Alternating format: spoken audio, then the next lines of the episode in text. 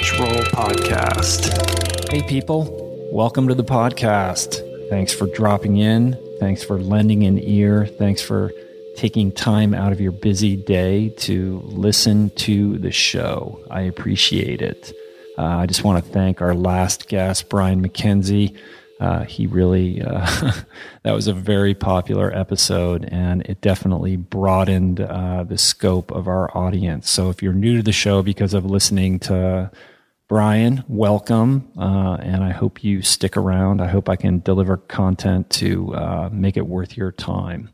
Uh, and today we have another great guest, my coach, uh, my coach since I started this ultra endurance insanity, Chris Hauth of A I M P Coaching, uh, sat down with me and we rolled up our sleeves and got into uh, endurance multi-sport training techniques, uh, where he's coming from in terms of aerobic zone training, how he's trained me, why he's trained me the way that he has, his opinions on Brian's opinions, and all sorts of stuff. So it was great. Uh, he definitely knows his stuff, and, you know, he changed my life, and he is responsible for turning me into uh, the athlete that I've become. So I owe the guy a lot, and moreover, he's just a, he's a great guy, yeah, a very solid, solid individual. So it was great to be able to talk to him today, and we'll get to that in a minute. I wanted to do a little uh, calendar housekeeping.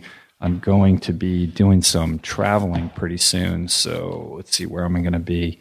Um, March tenth, I'm going to be at, in Tucson at the Berger Performing Arts Center, um, speaking about plant-based nutrition. If you want to find out more about that, if you're in Tucson and you want to drop in, again, it's March tenth. Go to healthy u network dot org, healthy u, Y O U, network dot org. Uh, March eighteenth through the twentieth, I'm going to be in Charleston, South Carolina. I'm speaking at the College of Charleston, so I'm really looking forward to that, talking to the college kids. April fourteenth, I'll be at the uh, Worcester, Mass. Veg Fest. Uh, so if you're in Worcester or you're in Massachusetts and want to check that out, go to worcester veg fest dot com. And then April twentieth, I'm going to be in Ottawa, Canada with Doctor Michael Greger. If you've been listening to the podcast, then uh, hopefully you listened to the episode in which I had Doctor Greger on. Uh, he was fantastic, and that was a very popular episode. He really knows his stuff when it comes to plant-based nutrition. So him and I are doing an event there uh, that's being put on by a woman named Deb Gleason, who's getting out uh, all the Ottawa fantastic athletes to spend a day um, with us. And if you want to learn more about that, go to Plant Power Ottawa. plant power ottawa dot com, and that's April twentieth. Um, want to support the show, go to rich roll dot com. On the podcast page or the blog page, you'll see an Amazon banner ad on the right-hand side. If you're going to buy something on Amazon, it would be huge if you could click on that banner ad first, which will take you to Amazon, and then buy whatever you're going to buy, uh, and it'll kick a few nickels uh into our coffers and won't cost you an extra cent. So it's a great way to support the show without you having to go out of pocket or anything. Um, also, we're working on putting up a little donation button on my site too for people that just feel charitable and want to support the show, because uh, it is a huge, huge time commitment doing this. It takes a lot of time and effort, and I love doing it. Um, But, uh, you know, I got bills to pay too. So if you're feeling inclined, you can, uh, you know, throw us a couple bucks or whatever. We don't have that up yet. Uh, I'll let you know when it's going up, but it should be up in the next few days. So what else do we have? Um, the one thing I wanted to talk about before getting into uh, the interview with Chris is I've been getting a lot of uh people coming up to me saying you should start a membership site. Uh, I'm getting so many emails uh, that it has become impossible to respond to all of them. And I really appreciate all the all of you out there who are taking the time to write, uh, to tell me your story, or ask me a question, or to raise an issue that you'd like to hear addressed on the podcast. And believe me, I read them all. Uh, but there's just no way I can respond to all of them. Um, as it is, I, you know, I have to spend way too many hours every day responding to email, and it's already taken up uh, way too much of my life. So So it's been suggested to me by a couple people, like, hey, you should you should set, set up a membership site uh, and for a very kind of low monthly price, uh, offer kind of exclusive content and access uh, for members to you and to premium content. So in other words, the idea would be to create kind of a four-walled uh, V I P closed community uh, where uh, members could interact with each other and I could interact with them. We could do uh, Spreecasts on specific subject matters where I could interact uh, with the people on the call, and it would only be uh, available to people who are part of this community.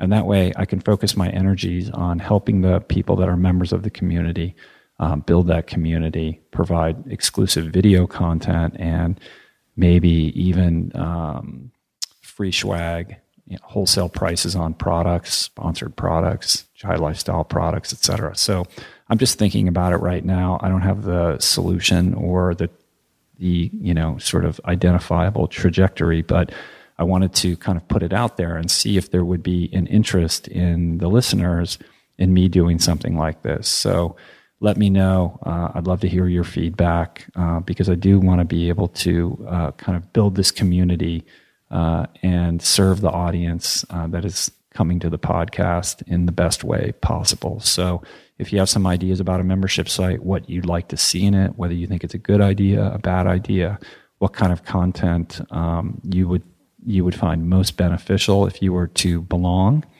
uh, that would be great. Go to rich roll dot com where I have this uh, podcast episode hosted, and leave a comment there, and I'll be sure to to check that out and uh, take it into consideration. So what else? Uh, you want to learn more about Julie Pyatt, my wife and sometime co-host, uh, go to her music site, srimati music dot com, S R I M A T I music dot com. You can preview and listen to her her beautiful music there. Uh, and she's on Twitter at Jaiseed, J A I S E E D. Uh, okay, people, so we had Brian McKenzie on uh, the uh, two episodes ago, and it was a very popular episode. And he was given an opportunity to talk all about his his CrossFit endurance program, where he's coming from, and what his core principles are. And it was a great conversation. I mean, I sort of expected, oh, we're going to be at odds with each other or have different points of view on this.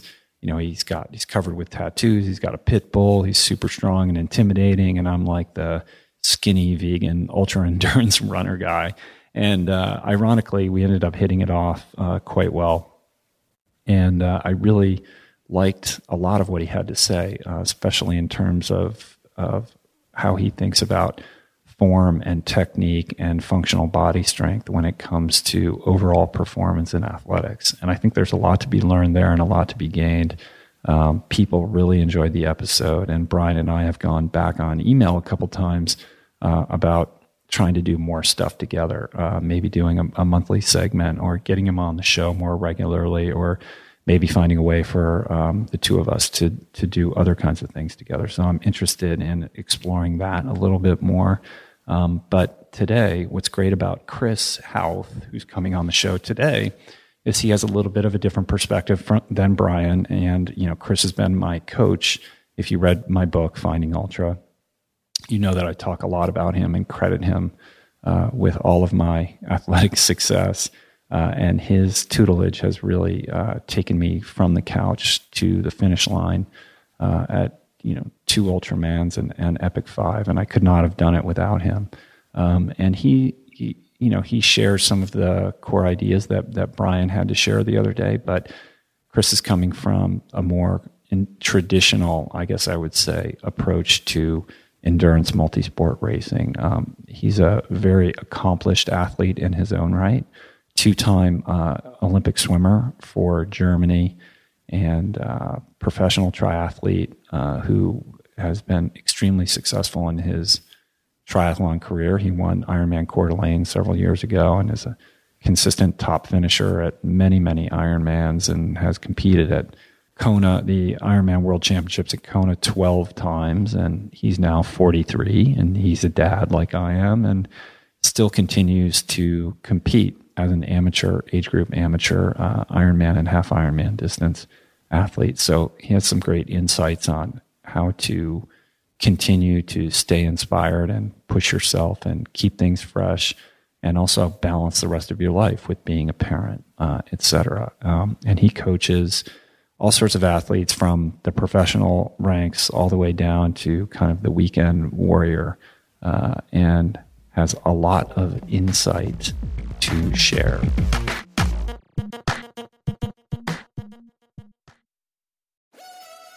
We're brought to you today by On. I am a total gearhead. I love researching the latest technology for the sports I enjoy. And I've learned that people often overlook apparel. But what you wear isn't just clothes. It is, without a doubt, technology. Technology that can make or break a performance. And I can tell you, after spending two full days meeting with the apparel wizards at On Labs in Zurich, that On is innovating in this space like no other with next-gen premium fabrics, and just this heightened level of sophistication and precision and testing and development and intentionality previously unheard of that puts them just miles beyond the competition. I've been rocking On's high-performance running apparel, including the long tees, the weather jackets, even the climate jacket, all super lightweight, tailor-fit, built to move, and just gorgeous to get you out and get it done in fleet-foot comfort, no matter the weather. I'm super proud to be a brand partner with this impressive team. From increasing product sustainability to improved energy return and impact protection, truly Swiss innovation at its finest. To get you moving, On is offering an exclusive ten percent discount. To redeem, head over to on.com slash richroll and use code rich roll ten at checkout. We're brought to you today by a very exciting brand new sponsor, Go Brewing. I am sober. I don't drink. And I devoted so many episodes of this podcast to the unreal benefits of an alcohol-free lifestyle. Why? Because even if you don't have issues with booze and suds, no amount of alcohol is good for you. At a minimum, it wreaks havoc on your sleep and produces a hangover that destroys your energy, your mood, and your focus. At worst, it turns your whole life upside down. But no longer does that mean you have to break up with your favorite brew, because my pals at Go Brewing are making all your favorite brews, minus the alcohol, fewer calories, and more productive tomorrows. It's not every day that I get the privilege to witness the inception of a company collaborating with our podcast, but that's exactly what happened with Go Brewing. I'm going to tell you this story. A few years back, I spoke at this event in Illinois, fittingly named Go, and it turns out that that very day catalyzed Joe, the founder, to start his own N A beer company, Go Brewing. I had no idea about any of this until I bumped into Joe at Jesse Itzler's Running Man event the other month in Georgia, and he shared this story with me. I savored his fare in all its varieties and deeply moved by the mission and what he shared with me, and just impressed with the insane taste and quality of his alcohol-free concoctions. I wanted to help share the discovery. Made with natural ingredients faithful to traditional beer styles, Go Brewing has an impressive lineup of delicious, small-batch, craft, alcohol-free brews, all without added sugar or artificial processing. My favorite is their double I P A, Not Just Another Story. But basically, you just really can't go wrong, because everything they make is brewed to perfection, worthy of trying yourself, which you can now do at go brewing dot com. That's go brewing dot com, and use the code RICHROLL for fifteen percent off your first purchase. We're brought to you today by recovery dot com. I've been in recovery for a long time. It's not hyperbolic to say that I owe everything good in my life to sobriety. And it all began with treatment, an experience that I had that quite literally saved my life.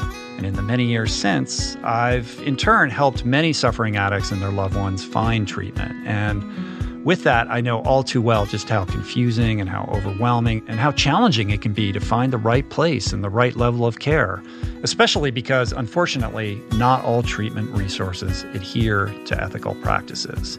It's a real problem, A problem I'm now happy and proud to share has been solved by the people at Recovery dot com, who created an online support portal designed to guide, to support, and empower you to find the ideal level of care tailored to your personal needs. They've partnered with the best global behavioral health providers to cover the full spectrum of behavioral health disorders, including substance use disorders, depression, anxiety, eating disorders, gambling addictions, and more. Navigating their site is simple. Search by insurance coverage, location, treatment type, you name it. Plus, you can read reviews from former patients to help you decide. Whether you're a busy exec, a parent of a struggling teen, or battling addiction yourself, I feel you. I empathize with you. I really do. And they have treatment options for you. Life in recovery is wonderful, and Recovery dot com is your partner in starting that journey. When you or a loved one need help, go to Recovery dot com and take the first step towards recovery. To find the best treatment option for you or a loved one, again, go to Recovery dot com. Enough preface. Uh, let's get right into the interview. Thanks for stopping by, and I hope you enjoy it. Ladies and gentlemen, Chris Hauth. This is not your first podcast rodeo? Not podcast. I've never done a podcast. You haven't? Radio. Yes. Do you know what a podcast is? Yeah. Do you? Yeah. Well, am yeah, I you do. Something? Yeah, no, I, I mean a lot of pe- a lot of people don't. It's no, funny. I, I get I get uh, emails like, "How do I get the podcast?" Oh, I listen mm-hmm. to them all the time while I'm riding. I do too. That's when I first started listening to them, because you can't listen to music all day. You go, go insane. Day. So yeah. Which ones do you listen to? Um, I listen to some sports talk radio. Um, Dan Patrick show is one of my go-tos. Uh, Wall Street Journal this morning. Uh-huh. And uh, Real Time with Bill Maher. Yeah, I listen to that one too. Yeah, then you don't have to watch it on T V. Exactly. And you know, you're all caught up on your... Dave Meyer's always giving me shit because he's so right-wing. You know, he's yeah. like, you listen to Bill Maher on your headphones again? Yeah, yeah, so catch up on my politics with him. Yeah, well, you're listening to Bill Maher, but then you're going out hunting. So you're, exactly. a, you're a dichotomy. You're a, you're a conundrum. Conundrum. So welcome to the podcast. Yeah. We're here to have you set things straight on proper training advice. Mm, a lot of a lot of confused people out there. A lot of different ideas spinning around. A lot of popular fads. Mm-hmm. Not a lot of. Uh, it's not sexy to talk about basics. Mm-mm. It never is. You know. But if you look at the the guys that are that are the best in their respective fields, no matter what sport it is, there's no uh, not a lot of shortcuts. Mm-mm. And they actually enjoy the monotony of it. They get the rhythm and their speed and their understanding from that. Right, exactly. And, you know, in fairness, that's their profession and that's what they spend their entire day doing, and that's mm-hmm. their livelihood, and that's not the life of, you know, the, the average listener of this podcast who's probably a dad with some kids. Oh, we're okay, housekeeping here. We're at the Georgian Hotel. That's been podcast us, interrupt us.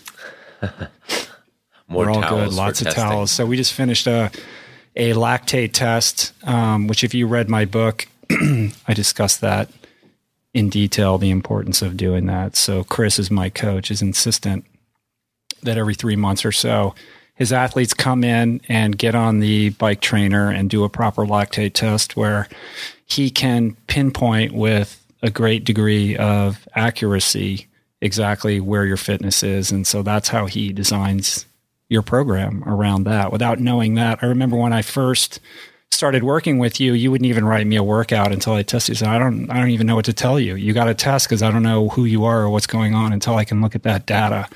Um, so that's a huge cornerstone of your philosophy. Yeah, it is. It is, and you combine that with I didn't have any race results for you. No, so that's I didn't right. Have any yeah. Type of Hey, I swam. We swam on the same swim team exactly. back in the eighties. But no data from that, no heart rate data. You didn't have any type of training data. You were just going out and doing some random stuff. So without a test, I was literally flying blind. So mm-hmm. yeah, for sure. We needed a test, right, to get going correctly. And then once we started a good dialogue, I got a good handle on your commentary and how you were absorbing the training and what you were observing and so on. So right. And I think, you know, coming off of the couch and not really having any experience, um, you know, not knowing myself, like how to gauge my effort or what's what. It's sort of like the analogy I always use is when, when you're like as a swimmer, when we were kids, and let's say you're doing a set of, you know, ten times one hundred on the one fifteen or whatever. I mean, you could tell without looking at the pace clock, you know what your time is when your finger touches the wall, and you probably know what your heart rate is because you've done it a billion times. But cycling, running, these were new things for me. So it's a whole different, you know, it's a whole different ballgame of trying to get used to understanding how the body works in these new disciplines. So, you know, I can't, I can't uh, overestimate enough how important doing proper testing is. Hence why we did one today. I know we did, which I didn't want to do, by the way, because I haven't been training very much. So I, I knew my numbers weren't going to be that good. So there was a lot of backpedaling. That's the, the classic test fear, right? And it's just a baseline number. It's a line in the sand. And mm-hmm. the only way to move forward is to have a line in the sand. Right. So now we have that and get you back to where you were. That's right. So let's uh, let's use this as a, as a kind of launch pad to get into kind of your basic training philosophy. Um At A I M P Coaching, you've got, how many? You've got like fifty athletes now. Mm-hmm. Yeah. And they range from pro Ironman triathletes all the way down to the weekend duffer, right? Complete beginners, absolutely. Mm-hmm. Yeah. And, uh, excuse me. So, um, if you read my book, you you know that I espouse the virtues of aerobic training, zone two training, the Z two philosophy, and that all comes from Mister Hauth sitting across from me. And uh, I've had a couple different people on the podcast uh, talking about a couple different kinds of training philosophies. We had Brian McKenzie on uh, last week, who's kind of coming from a very different perspective, a very high threshold, anaerobic based, uh, high intensity, strength focused approach. And Chris's approach is completely different. So why don't you enlighten us a little bit about where you're coming from on all this? Yeah, I mean, for many of us, aerobic training is based also on the time we have available.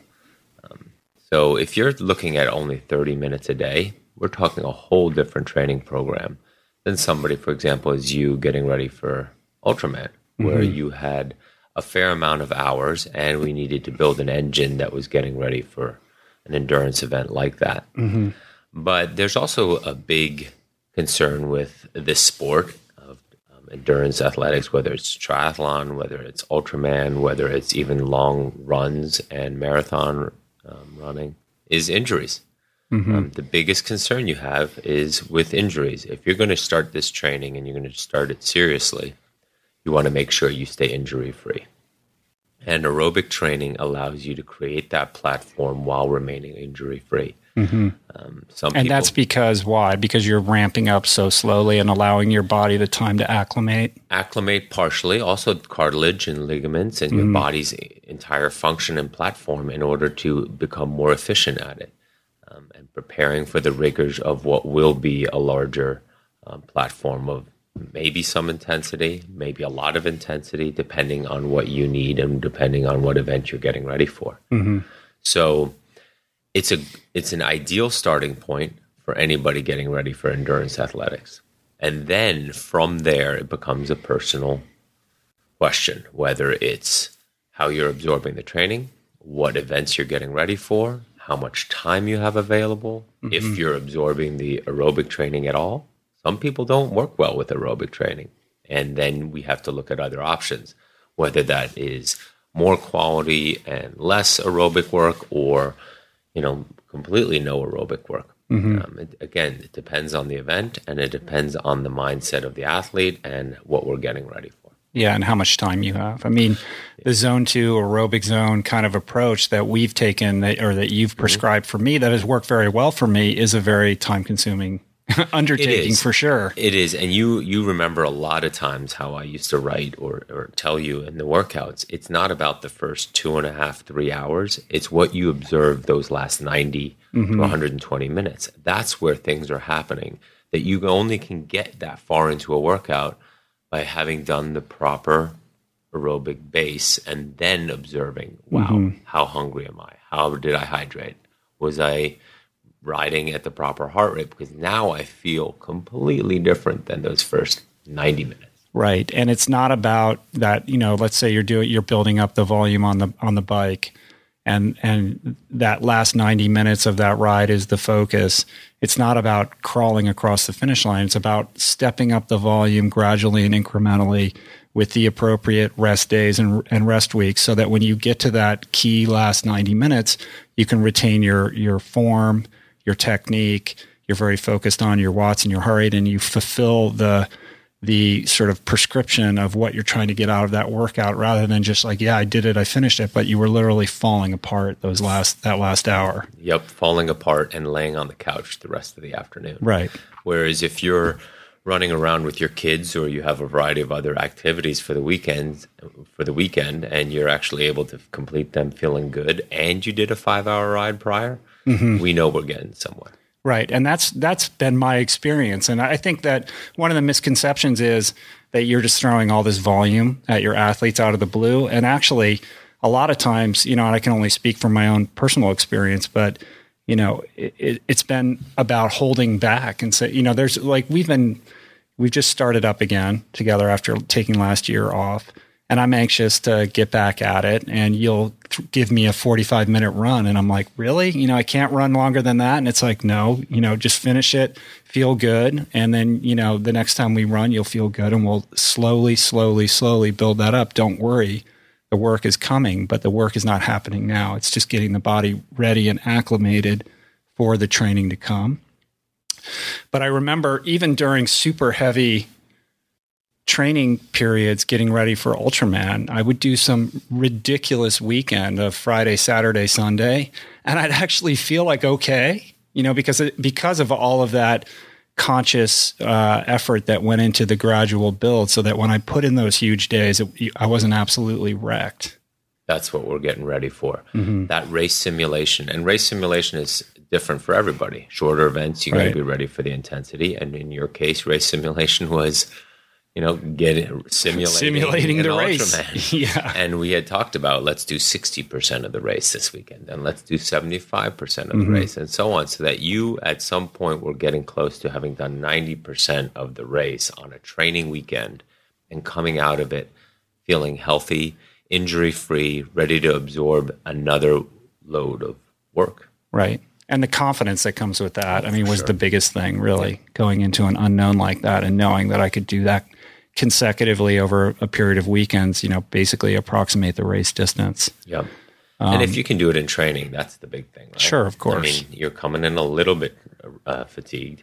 And then the other aspect is that, you know, this is about recovering faster. It's about being able to absorb the workouts quicker, um, that the, you can focus more on technique and form and all the things that come with the three sports that you are doing so that then come the next phase, block of training, you're doing everything cleaner, stronger, mm-hmm. better, recovering quicker, so that then, again, you know that you're getting stronger without doing it harder. Right, right. And I think that uh, that gets into uh, another misconception, which is that you're coming from a place, or I'm espousing only this place of just doing zone two aerobic work all the time, which I guess I could see that could be an interpretation of the way that I laid it out in the book, which was not my intention. My intention was to say that that has to come first to, you know, from where I was coming from, that was the most appropriate um, kind of uh, edict to build where I was coming from to where I wanted to be in an appropriate period of time without getting injured. But now we're like five years into our relationship, right? So the training that you're giving me now doesn't look like what it looked like in two thousand eight. Oh, no. Oh, no. And, you know, the, the part with aerobic training, Z two work, as you like to call it, is the church, the church of Z two. Yeah. Everybody like uh, absorbs it differently. Uh-huh. Some people can go two, three years just absorbing aerobic work alone, and their tests will continue to improve. They'll continue to get faster because their body is like a sponge just wanting to absorb it.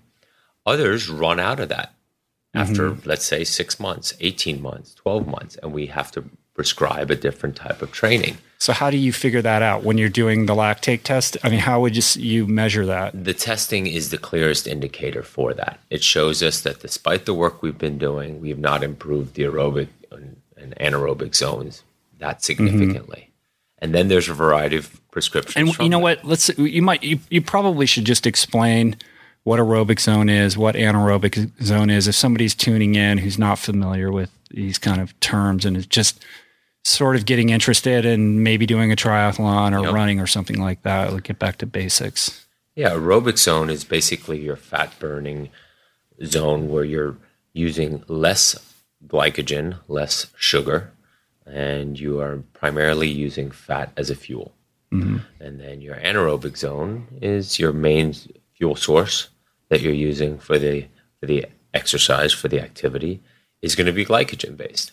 And the combination of the two is always happening.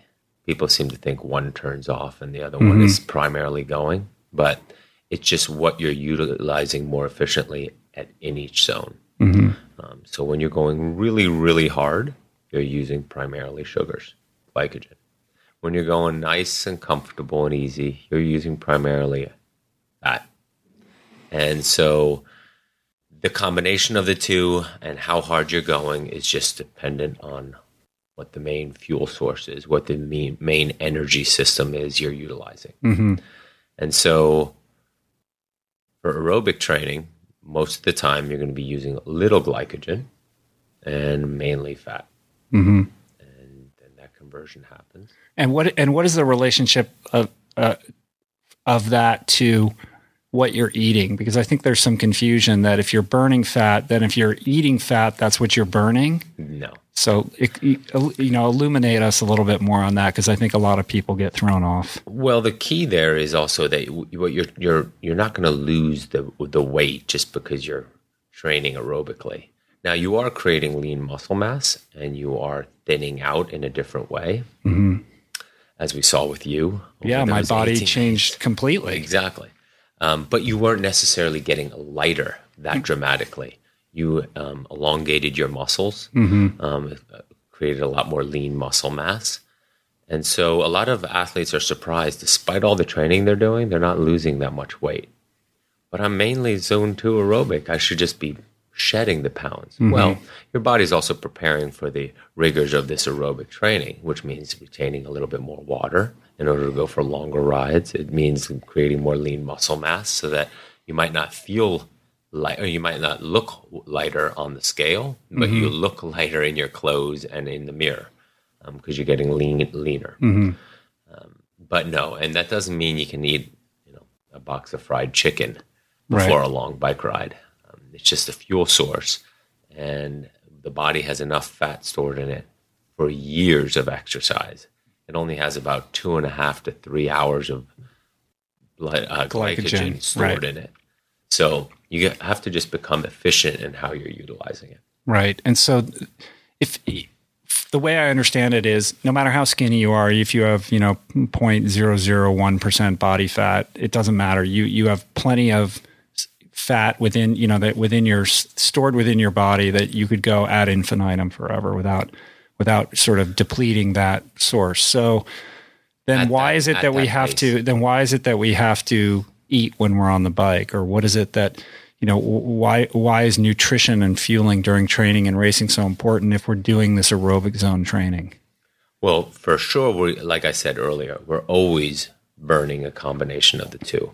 What the primary source is, if it's fat and aerobic in that case, doesn't mean we're not still going through some glycogen stores. It's mm-hmm. definitely still supplying. And then also, I mean, you're still burning calories. And so those need to be replenished, and you need to have energy readily available and replaced so that you do have the energy to continue mm-hmm. on. Um, fat alone will not help you continue right. on. Right, and fat actually, and fat won't keep your brain going either. Exactly. You know, sugar exactly. for your brain, because uh, or the the mental bonk will exactly. take the you mental out of bonk. It. But and the interesting thing is, a lot of times these days, a lot of people get enough for to. counteract the mental bonk with their electrolyte drinks because mm-hmm. there's a fair amount of sugars in those, right. unfortunately, these days. But the food is a longer lasting source. It breaks down slower, mm-hmm. and we can actually utilize it for a longer period of time. Right.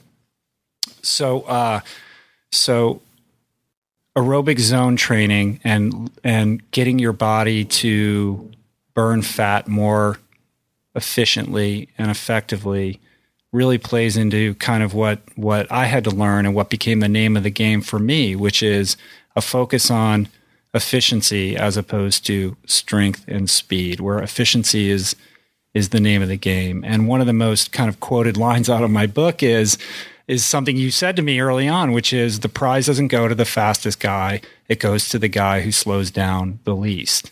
And I think that that was revelatory for me, and that seems to have struck a chord with a lot of people reading the book. So, you know, explain a little bit more about what that means. Anybody can start fast. We all know that from even playing as children on the playground. The tortoise and the hare. Mm-hmm. We all learned that early on, too. It's it's more about efficiently getting through the distance and all the things that can get go wrong during your race, during the distance. Um, what becomes key there is that you got through it efficiently. You still have your mind and wits about you to deal with the things that will go wrong. Um, and then having the fitness to successfully complete it. Mm-hmm. The other quote I use a lot is, we all want to get to the finish line as fast as we can, but using the least amount of energy. So those two are a complete contrast in terms. Fast as we can, using the least amount of energy, that's not going to work too well. Mm-hmm. But there is a sweet spot in there that if you train it efficiently and effectively, that is quite fast, but you're l- using very little energy to do it. Right. That's endurance athletics, basically, at its core. Right. And as you explained it to me, what this means is through this aerobic zone training and the higher end stuff that we're going to get into a little bit, so there's no confusion about that, um, is is really building those metabolic pathways, increasing the mitochondrial density in your muscle fibers, um, which allows your body to burn this fat more efficiently, to use less oxygen to achieve the same amount of work, et cetera, so that each pedal stroke or running stride or whatever costs you less. Is that accurate? Yes. Um, the ability to carry more oxygen. Mm-hmm. I'm not willing to say yet that we'll use well, less well, let's, oxygen. We should say neither of us are doctors exactly. here. So you know. Exactly. It's just more, the more pathways you have to carry oxygen, to deliver to the working muscles, the better. Mm-hmm. Um, and you have heard me also say in the past, it's like a big network of freeways. And the right. more free, freeways you build, the less traffic there will be on mm-hmm. those freeways. And so what we're trying to do at that aerobic low heart rate zone training is to build more pathways to deliver oxygen mm-hmm. to the working muscles so that when it is time to up the intensity, to go harder, to race, you have a bigger network of pathways right. to deliver that oxygen. Right. And it's there. It's there. Every time my athletes are very surprised, as well as you were mm-hmm. back in the day, that despite spending no time in the upper zones of training, you still got stronger there at your right. lactate threshold versus just your aerobic threshold. Absolutely. And I think the other biggest thing that I noticed uh, is, for example, if I'm out riding and you you want to attack a hill, or there's a hill you want to, or you want to pass somebody or something like that. So you're going to go out of your zone two and you're going to get into a higher zone, maybe go ramp up to zone four for a short period of time for an attack or to crest a hill. Uh, the the better, the more focused I've been on the aerobic zone training, the more quickly my heart rate will settle back down and I'll recover within that particular effort and get back to a baseline where I can get back into a rhythm again.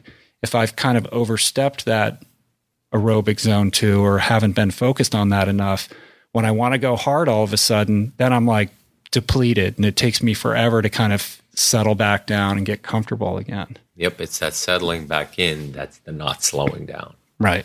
That's the key. And that's a, that's efficiency, really. It is efficiency, and it's also maintaining control of your output at all times mm-hmm. so that you know I can settle back into my go-all-day pace um, and that that is not any slower than when I started my endurance event, whatever that is. Right. And so it's interesting when to talk about this and then to look at race results from, you know, pick any half Ironman or Ironman and look at the age group results. And without fail, it would, I would say upwards of seventy, eighty, maybe ninety percent of the athletes, you'll look at their splits for the run portion and they'll start out real swift and then they drop off a cliff to, you know, walking. And we're talking from seven minute pace to fourteen minute pace or something like that. So that is epidemic in Ironman and, and even at, even at the half Ironman distance.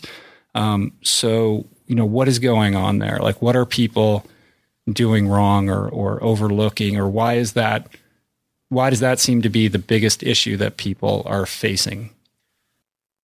Well, I don't know if it is the biggest issue. It, it's it, just it, an observation that I'm making. Oh, for sure. It is a, it is a big issue in the sport. And, and I say issue, it's issue, issue. It's very controversial. No, it's, um, it's one that highlights just the pacing on the bike and how much it costs you. Mm-hmm. Um, if you pace the bike incorrectly and it costs you too much, you will no longer have the energy needed to successfully complete the run.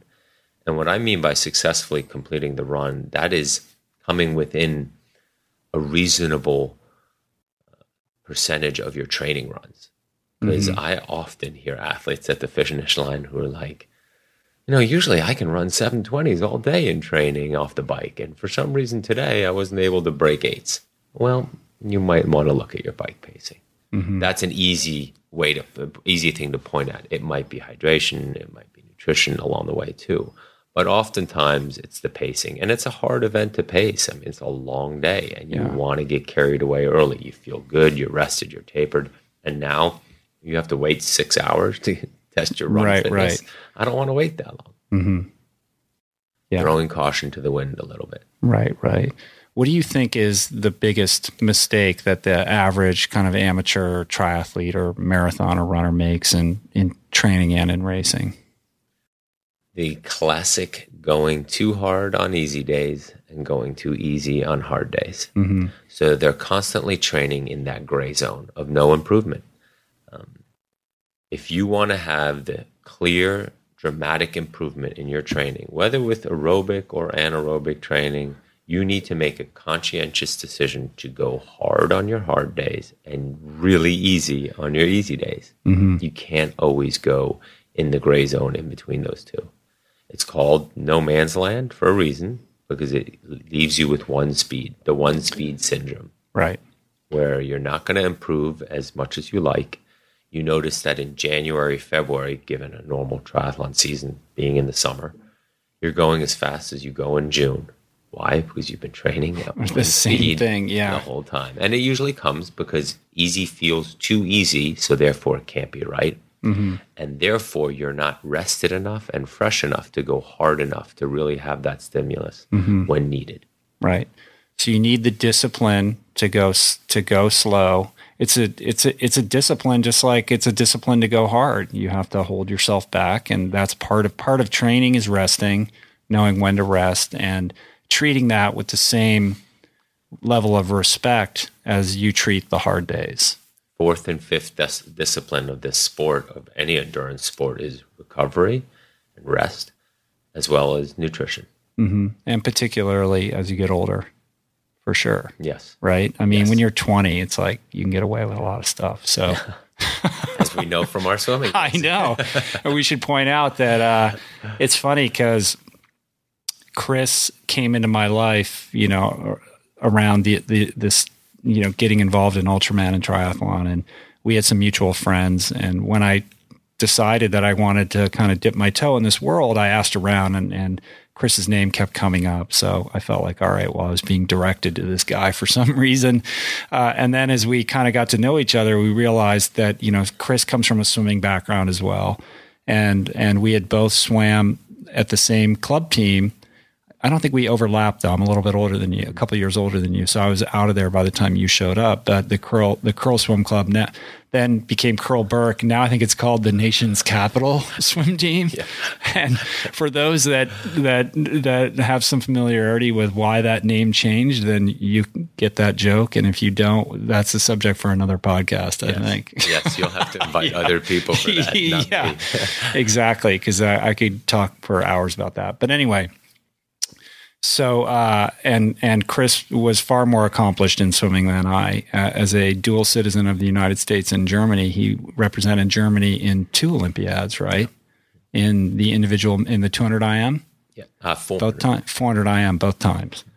So, two-time Olympian, right? And we had, uh, and you swam with József Nagy. Nagy? You say it Nagy, right? Nagy. Nagy, yeah. Right? And had and you had swum at uh, University of Michigan too.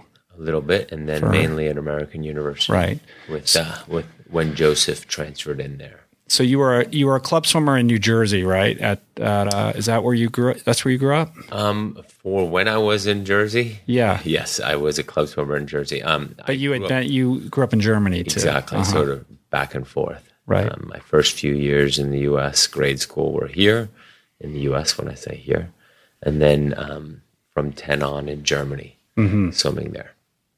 And so it comes time to go to college, and Urbanczek, I assume, recruits you. You show up at Michigan. Um, like, how no, does that work? Actually, we've way. never talked about this. this I want to hear about this. The other way around, actually. I was at a junior European championships, and um, József showed up, and he mm-hmm. was there with a few other swimmers. And he, I was had my mind set to go to S C.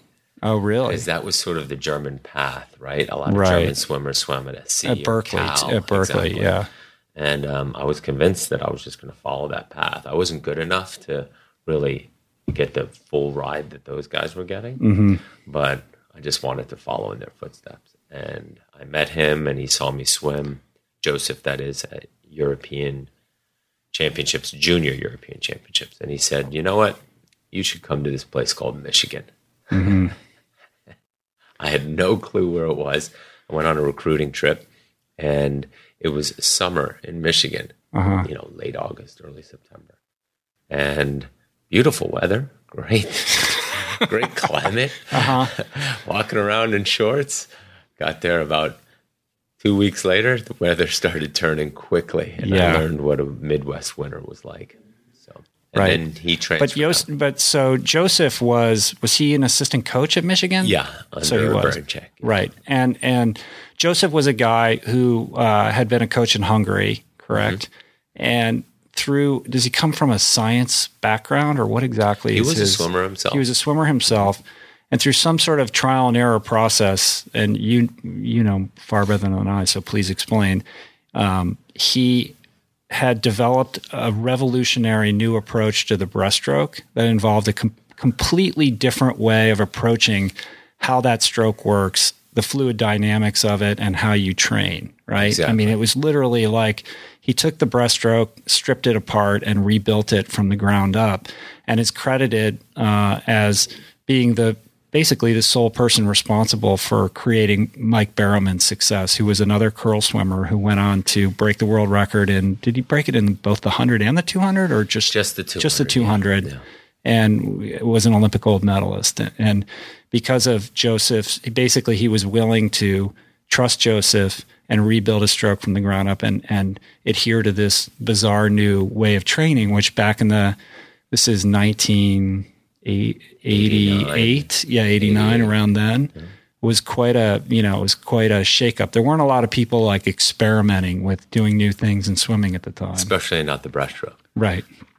Exactly. So instead of the, the typical kind of frog kick, he turned it almost into an undulating, almost dolphin-like maneuver where the body moves through the water much more efficiently. And that helped propel the upper body forward in a wave action. Because mm-hmm. you almost threw yourself over the water, but in order to keep that kick going, you had to come back down with the front end of your body in a certain way. Exactly. To propulse, to, to propel your feet, to kick that almost wave butterfly kick back again. Exactly. So if you look at the top breaststrokers from pre-József, It's a very Olympics. Yeah, it's a very stop and start motion. It's kind of like forward, kind of slower, forward, forward, you know, but it's very herky jerky. And if you look at the top breaststrokers now, it's very fluid. It's like a really nice rhythm. And and József really is responsible for that. He he said, why are we going up and down so much? Why aren't we creating that into a wave, basically? Mm-hmm. He said there's got to be a better way.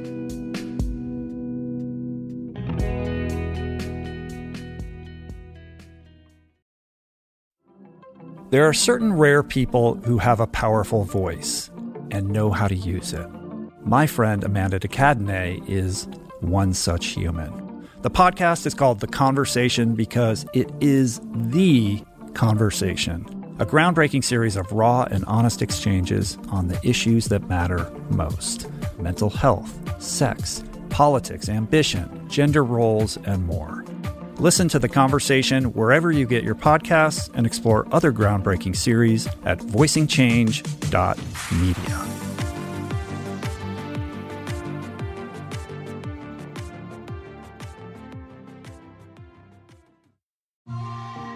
I'm super proud to announce my next venture, Voicing Change Media. This beautiful consortium of thinkers, storytellers, artists, and visionaries all committed to fostering meaningful exchanges and sharing thought-provoking content. Voicing Change Media will feature shows like The Proof with Simon Hill, Soul Boom with Rainn Wilson, Mentor Buffet with Alexi Pappas, Feel Better, Live More with Doctor Rangan Chatterjee, and The Conversation with Amanda DeCadney. You can explore this network and all its offerings at voicing change dot media.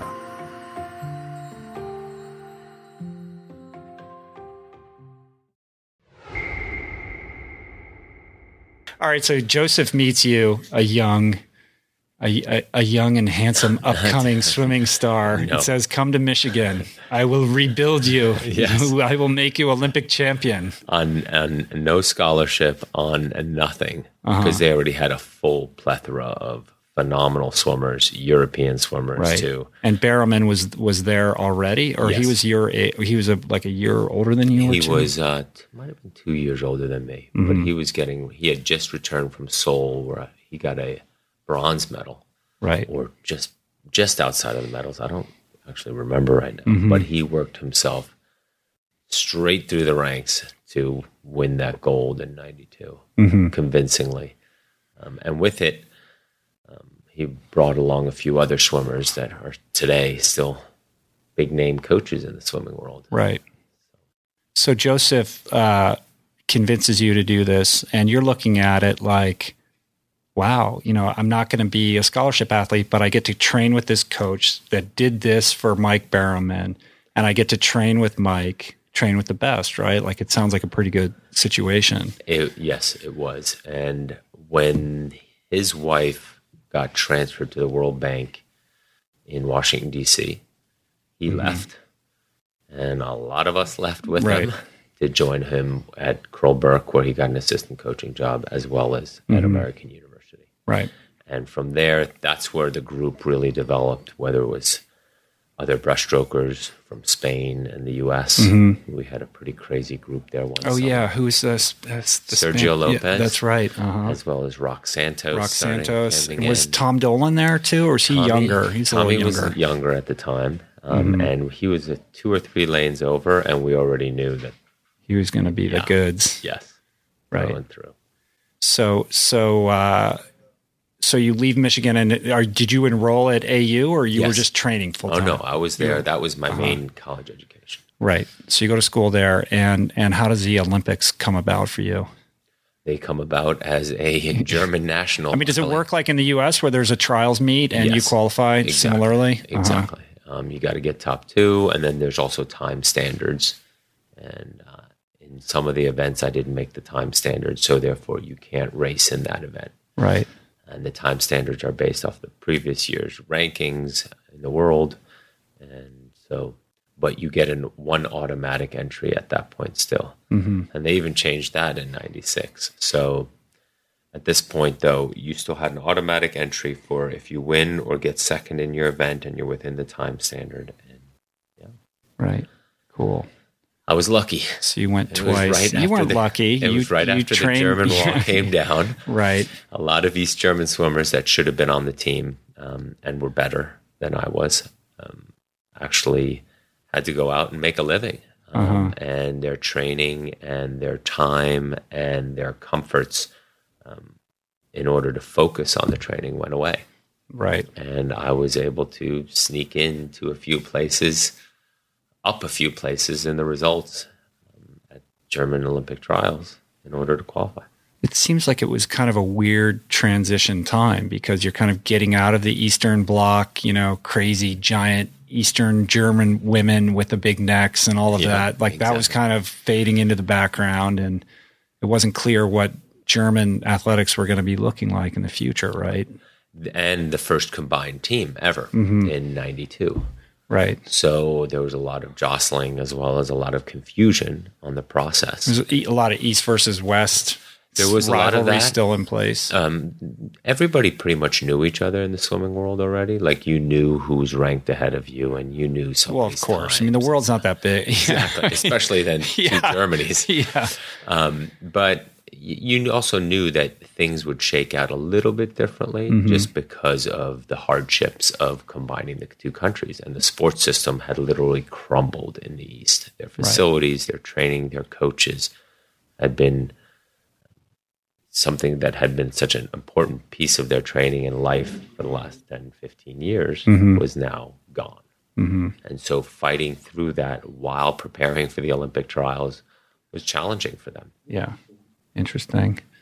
So you have this amazing experience uh, and like most amateur athletes, you know, this chapter has to end and, you know, there's not, there's no money coming in. I mean, now you look at some of these swimmers and they're making big money. I mean, it's still, it's only a couple guys at the top. It's not like, you know, there are a lot of people making a living, but to see these swimmers competing at the, on the world stage, like well into their mid thirties or yeah. whatever it is, is crazy. I mean, that, you know, when we were swimming, that was, forget it. You know, I mean, there was nobody making yeah, that money. Nobody made, you know, so. But it's like triathlon these days. Sure. Right? I mean, the the top few guys, they make a good, good living. But there's only a couple guys doing exactly. that. And, and I honestly, I, have, chasing that. I don't know how they do it because the travel is insane, mm-hmm. you know, to all these crazy exotic locations. And then kind of, you know, chasing the endless summer to train to and always moving around to be in a new place to train. These are, it's an incredibly expensive sport and the prize money is nothing. No, and the, and, the, and the sponsor money, unless you're a real top guy, I think there's a perception that, you know, if you have a bike sponsor or whatever, you're getting paid all this money. I mean, it's, that's not what's going on here. No, but you, I mean, what in their defense of some of these top guys is, triathlon in Australia, for example, is a completely different sport mm-hmm. from a fan base and from a support level than it is in the United States. Um, same as swimmers. Right. I mean, swimmers in Australia, you can't get in a cab without getting recognized. Mm-hmm. Um, and triathlon is very similar there, too. They're very passionate about their triathletes, and they have a good history of really, really successful triathletes. Mm-hmm. So that feeds itself with sponsorship money and with a good salary. Some mm-hmm. cases. But not in the U S, really. No. No. And that won't change. So you didn't get into it for the money? No. After swimming, you thought, swimming, there's no money in swimming. I'm going to go into I chose triathlon. One other sport that doesn't yeah, make any money. So. I know. You and I both, I keep changing. Like, I know what I'll do. I'll do a podcast. Yeah. That's where the money is, right? I tell both my kids. Why am I, why are we so passionate about things that don't feed us? Well, it does feed me. Well, I should say feed, feeding in a in a finance. I guess, yeah, I know it does, of course. But yeah. I got to keep knocking on wood yeah, because yeah, yeah, that, that's yeah. not something. But not like uh, not like investment banking, which oh, yeah. I think at one point you were you started to I explore a little a bit, yeah. right? So swimming's over. Time to turn into an adult. Mm-hmm. I'm not going to be that guy who's chasing, you know, that athletic dream into his thirties. God for God forbid. Yep, I walk away from swimming and I become a, a working man. Mm-hmm. And I finish my grad school and I move to New York and get a job on Wall Street. Right. And work my way into some currency trading and for a few different firms and sort of decide from there, I'm not really going to be one of those guys. Mm-hmm. I don't fit in the same way. So I walk away from that a couple of years later and move out to California. How did you, I mean, what was it about that where you were willing to just say, this is not for me? I mean, was it just like the, the what about it? Because I think one of the things that interests me, and I think is, you know, part of kind of like what, where my book is coming from is that, is that sort of getting comfortable with yourself and who you are and, and trying to kind of actualize who you're supposed to be or the best version of yourself and, and not just settle for some job because that's what you think is the best you're going to get and, you know, trying to be more expressive of what it is that you want to do here. So, I, you know, I, I do want to, like, what is it that was inside of you that said, you know, I just can't do that. I can't be this banker. Well, you actually just said exactly the words that went through my head, settling for this job. Mm-hmm. I could pretty much take a look at my boss and my boss's boss and see where my career was heading. And it was a lot of money and it was very comfortable, but it was a lot of hours at a lot of, at a, at a, at a large cost on family mm-hmm. and your life in general, unhealthy, as well as, um, seeing yourself in fifteen years and the leisure suit and the big house in the Hamptons, uh-huh. but not living your life, not being a part of it, but just being dictated by work every day. And not just five days a week, but seven days a week. Right. Was something I say to myself, for me, I was lucky early on to recognize that that was yeah, not I think my it's calling. It takes a lot of, you know, sort of maturity and, and, self-respect and courage to recognize that and make a move. And, you know, it's, it's hard. It's, it's hard to break out of something like that. I mean, that's, you know, kind of what we're, it's like, hey, that's, that's the brass ring, man. That's yeah. what you work for. And now here you are, you're going to, you're going to like, you know, thumb your nose at that.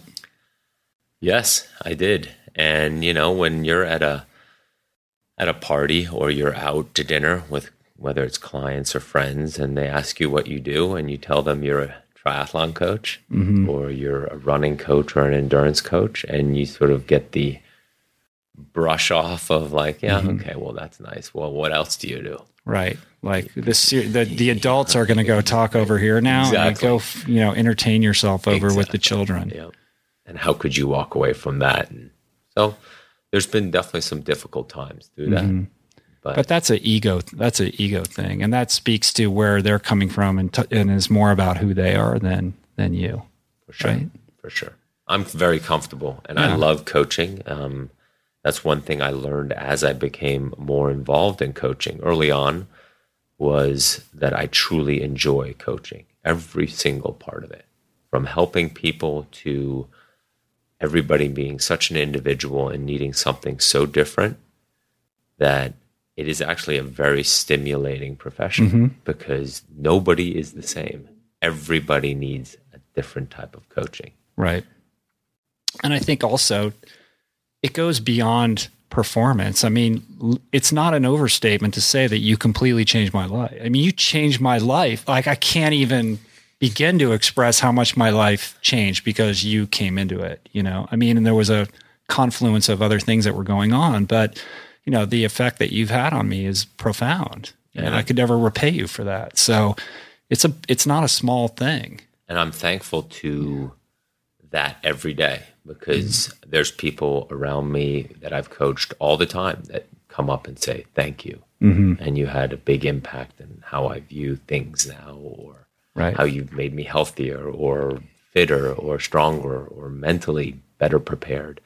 Um, and those were never my, Those that was not the intended outcome of the coaching, but because of the dialogue, because of the relationship, because of the communication between coach and athlete, we were able in, to tap into more than just, hey, go swim, hey, right. go run, hey, go bike. Mm-hmm. There's there's a relationship that grows from coaching, and everybody, again, takes it on a different individual role within that. Right, right. And it's an extension of, we haven't even gotten into, you know, your life as a pro triathlete and what that was all about. But, you know, the coaching is just an, an extension of a lifestyle that you decided you want wanted to be what your life was about. So it's very pure in that regard. It is, but I've also been extremely fortunate to have some great coaches coach me mm-hmm. back in my swimming days. People who were very, very influential and meaningful to me. So I almost just carry on their coaching and teachings to me, and how they coached me is how I coach my athletes currently. And what would you, what, how would you articulate that? Like if somebody had to say, what is your coaching style, or what do you think is a, the most effective way to teach an athlete?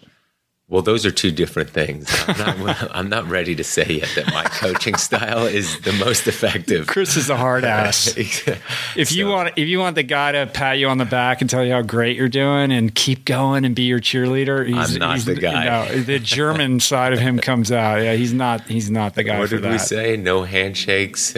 Um, there's a there's a quote that some of my athletes have out there that it's quite funny because it it. it personifies exactly everything that I avoid. Oh, I mean, the number of conversations that go on amongst your athletes, like even with the guys down here when we're going on our Saturday rides, is like, I mean, because you're not impressed by anything. Like so, some athlete will have some breakthrough and go, "Hey, Chris, I did this thing." And you're like, "Yeah, you're there. Keep going, keep you going. Gotta, you'll get there." You'll get- you know? Which is good. I mean, I'm not, you know, I'm not a.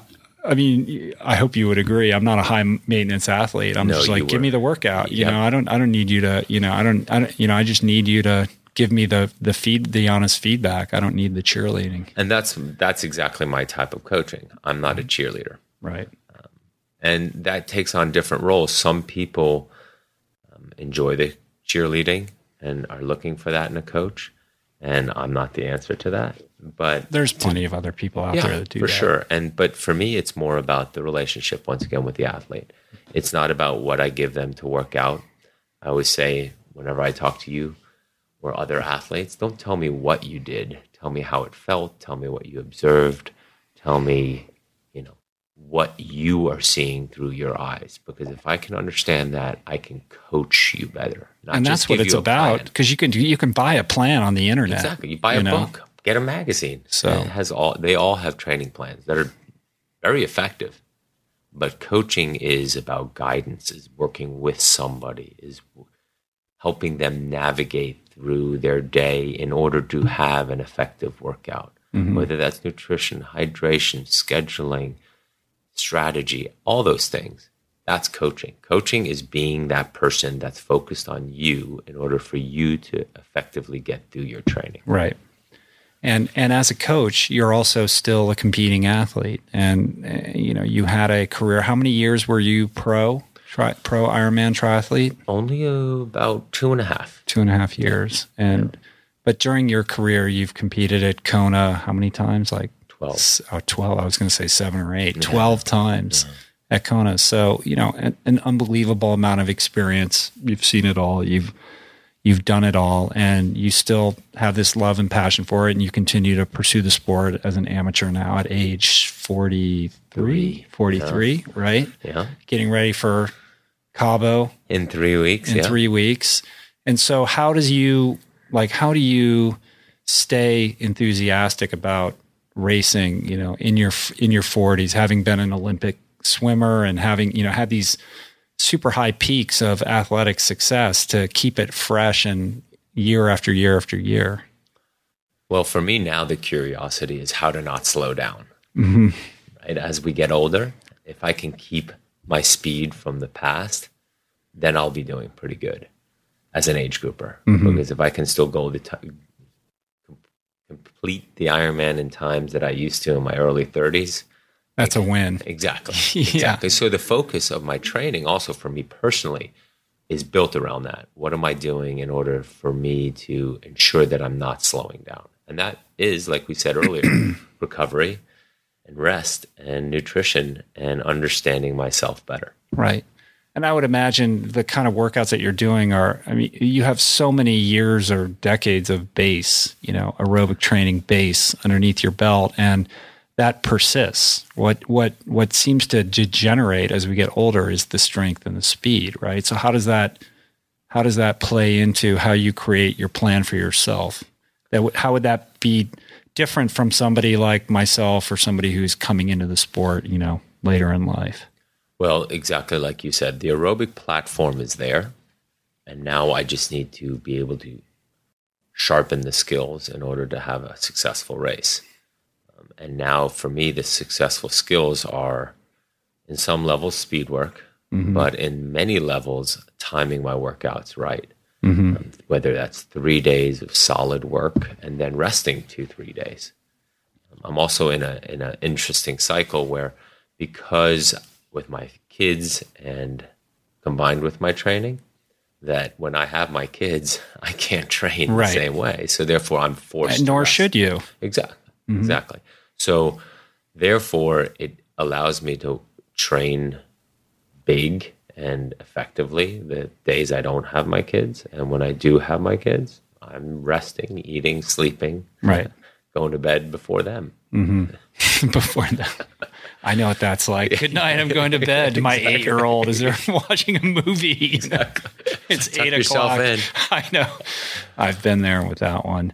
Um, well, let's get into uh, a little bit about um, training philosophies. And I think I would be remiss if I didn't kind of talk a little bit about Uh, what Brian McKenzie had to say the other day. He was a very popular guest that I had on the podcast, and and um, he's sort of gotten a lot of press uh, lately. And there was a profile uh, about him and his training methods in the recent Outside magazine article, where essentially he's saying, in so many words, most multi-sport endurance athletes and marathon runners are doing it wrong.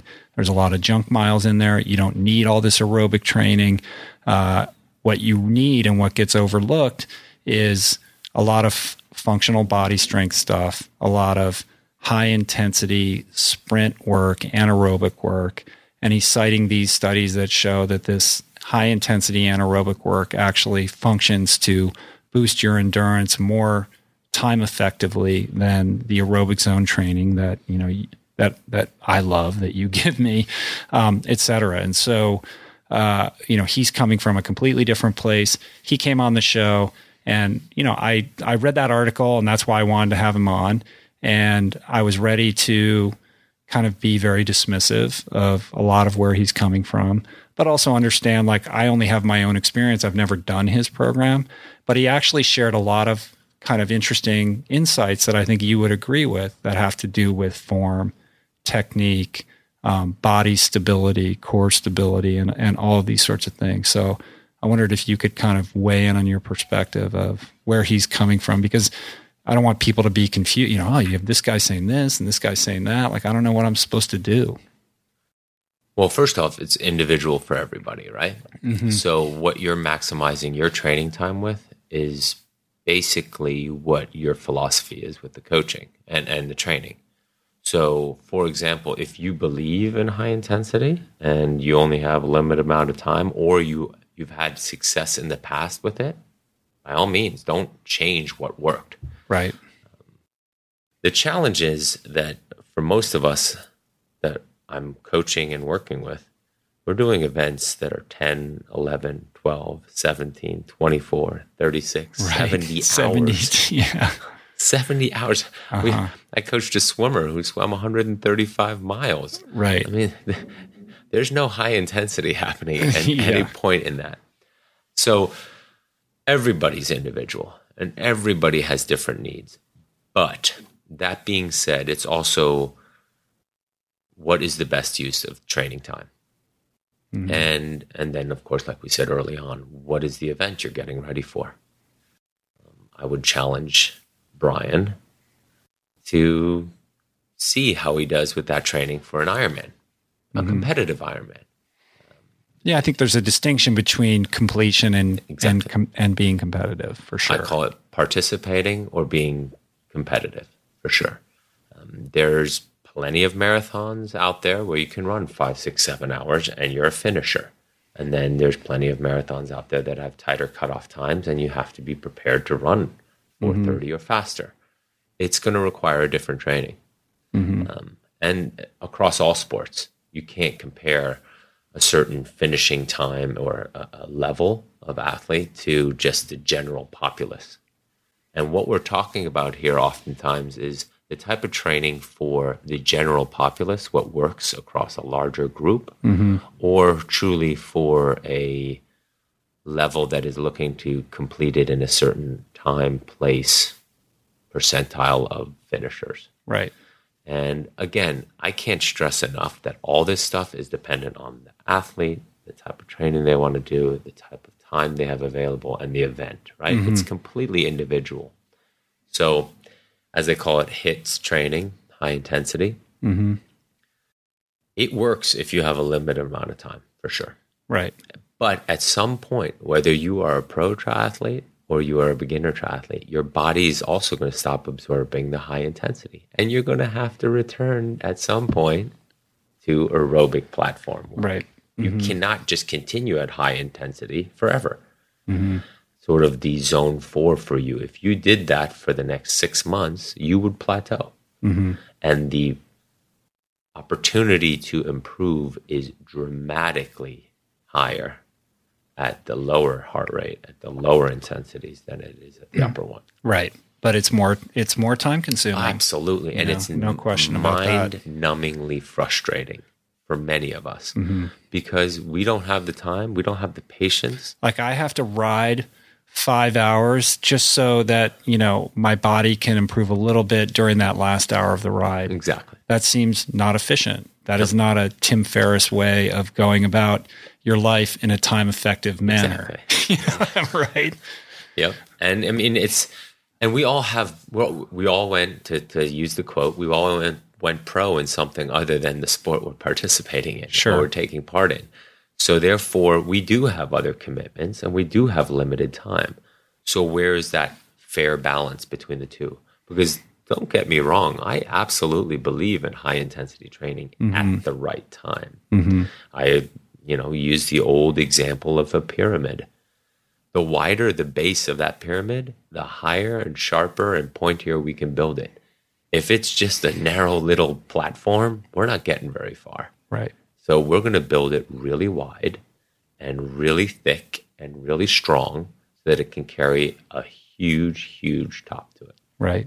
Yeah, absolutely. I mean, it's not rocket science. It's sort of, you know, I look at all of this and go, all right, well, what have I learned? I've learned that, you know, aerobic zone training works for me, that building an endurance base is important, becoming efficient is important. I've also learned that technique and form is important. And in order to have that, I have to have functional body strength. I can't sure. overlook that. I need core strength. I need, I can't overstep that gym time and sure. that, and I, and I also need to pay attention to rest, and I need to pay attention to, you know, kind of the rehabilitative stuff, like using the fo- foam rollers and the, and all these kinds of things that you need to make sure you're not getting a running injury and all of that. I mean, it's a lot to think about. It is. It's too much. This is what you're supposed to do exactly. for me. This is, that's basically you know? our profession though. Right. And you communicating that to your coach, whether it's me or any athlete, to their coaches, that makes them better coaches for that mm-hmm. athlete. That's the key here.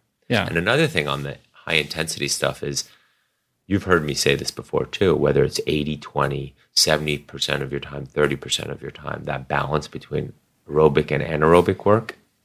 Well, if you put that out into, let's say, the twenty hours a week of your training, and we said, you know what, Rich, right now we need you to be at about... Whoop. Somebody's calling. That's... Right when you were making the killer point, too. You got interrupted. Came flying in. We'll let that you pass. You want to answer? Just let it go. No, we'll let it go. You'll cut this out. No edits, man. It takes too much time. It's very grating. So that's probably um. Who's calling you? Jonathan. Oh, Jonathan Schwartz. Yeah. Oh, cool. Yeah. You can come up. I'm gonna have him on the. I'm gonna have him on the podcast too. Yeah. You talk about his foundation. Oh, awesome. Yeah. So the the big point here, if you take the hours that Rich is supposed to be training, and we say, let's say that's twenty hours a week, and we're going to follow currently because based off of the prescription of the test and what we see you need in your event coming up, whether in six months or eighteen months, that we want to say eighty percent of the time we want to be aerobic, twenty percent of the time we want to be anaerobic. Mm-hmm. Let's let's you know, limit the time we're spending in each zone. Well, guess what? If you take twenty hours, that was awesome. I'm definitely not editing this out. you, you, take yeah. the, you take that five percent of the time at Z four. Uh-huh. Well, over twenty, twenty hours, that's a lot of time. It is. Working that high of a heart rate. Right. Continuously. We're not talking a minute here, two minutes there, thirty seconds there, but we're talking a steady dosage of one mm-hmm. hour straight of Z four work. Right. And you put that into a long ride, or you put that, that's pretty hard along with Very, Z four very work. Hard. Exactly. Yeah. So, and how much time spent in the gray zone? None, hopefully. None. I mean, that's that's really the biggest takeaway, I think, and I think that's the biggest thing that that amateur endurance athletes need to really take to heart is is most people are spending most of their time in that gray zone, and they'll reach a certain level of proficiency, but they're going to plateau really quick, and they're going to have a really hard time breaking that glass ceiling, and they're going to have to slow it down, have the discipline to slow it down, and then at the appropriate time, blast it out on the hard end For and sure. avoid your, that and avoid that middle. Your coach, whoever that is, should be prescribing some high intensity stuff given mm-hmm. on the events you're getting ready for. But you are responsible as the athlete to be prepared for that work. Right. In order, if you're following the guidelines of the coaching, you will be ready to knock the, that high intensity out of the park. Right. And feel really good doing it, absorb it effectively, and repeat it again. Next exactly. Week and I days. think I think there's this also this uh, kind of momentum behind, you know, developing these different camps, and that these two camps are at war with each other. Like Brian is coming from this perspective and you're coming from this perspective, where you're going to get in a room and it's going to be like a boxing match or something like that. It's like, hey man, everyone, we're all just trying to get healthier here and get more efficient and faster and stronger. The goal is the same. And, and, uh, there are different approaches and ways of getting there. Um, and, uh, there's nothing inherently wrong with any of them necessarily. Nope. And, right. And, and so and we can all athlete, learn and be open-minded and learn from each other. For sure. For sure. And one athlete will do really well with one approach and not well at the other. Mm-hmm. Right. And I know that I've just from my swimming experiences, I, I know that when I've really curtailed the volume and done a lot of high intensity work, it just, I, it, it's never worked for me very well. Like I need that base, you know, maybe a lot of that is mental too, but all I know is that I, I definitely perform better when I'm doing it. And I see it in my athletes all the time that some of them respond really well to volume. Others respond really well to quality. Right. And you, as the coach, have to figure that out right. for the athlete. Right.